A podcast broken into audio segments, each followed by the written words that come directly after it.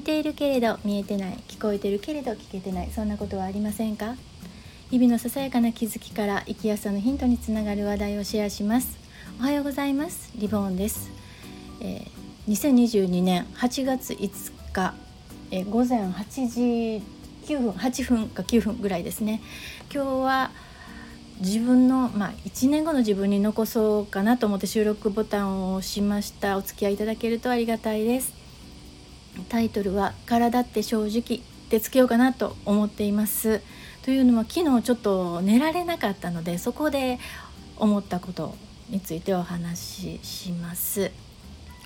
今日はあの盲ろう者の通訳解除なんですね。で、まあ、初めての人のために盲ろう者というのは目が見えなくて耳の聞こえない重複障害の方のことなんですがこの通訳解除っていうのはコミュニケーションの通訳と解除っていうのは移動解除のことです。それで通訳解除なんですね。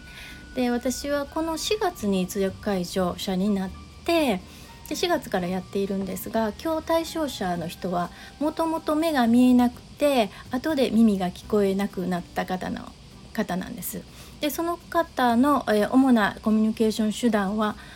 展示です。で私とのやり取りは指展示って言って展示多分6つのねあのこう点に黒い丸がついてるのって見られたことあると思うんですがそれを指に打つっていうね指展示っていうのでコミュニケーションを取ります。で、えー、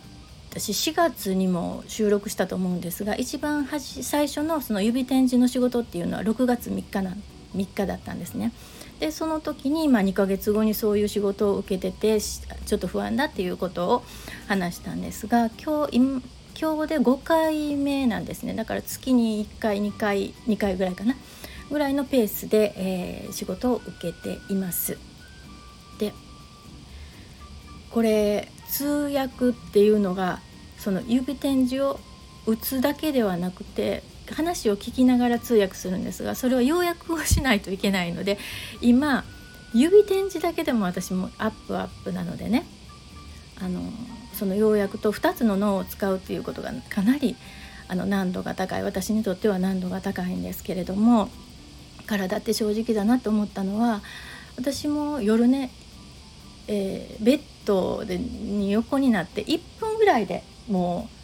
う泥のように眠ってしまうんですが昨日は1時間に1回時計を見てもまだかなまだかなっていう風な感じでね全然こうあの熟睡できてないなっていう感じだったんです。でですねその大丈夫だと思ってんのにやっぱり体ってね心底ね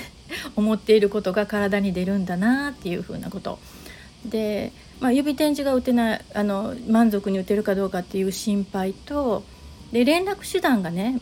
見えず耳が聞こえないので遅れるとかっていうね緊急事態の連絡が取れないので絶対約束した時間に行かなければならないっていうそういうことも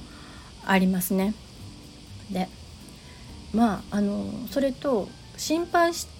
してないと思ってもやっぱり体に出るっていうこともありますけれどももう一つこの指展示は毎日毎日絶対欠かさずにやっているので、まあ、2ヶ月3ヶ月4ヶ月前に比べたらやっぱり確実に上達はしてるんですね。なので間違えたと思ってもあの指を見たらちゃんとあったところに指を置いてるっていうことがあるので練習は嘘をつかないなっていうねことを思っています。ただ家では家での練習の時はフィギュアの手でやってます。でも、まあ、そのサムネにもあるフ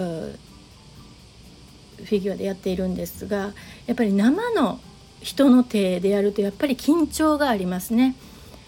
フィギュアだったら間違えてもねあれですけど間違えたらもう迷惑をかけてしまうっていうのがあるのでね。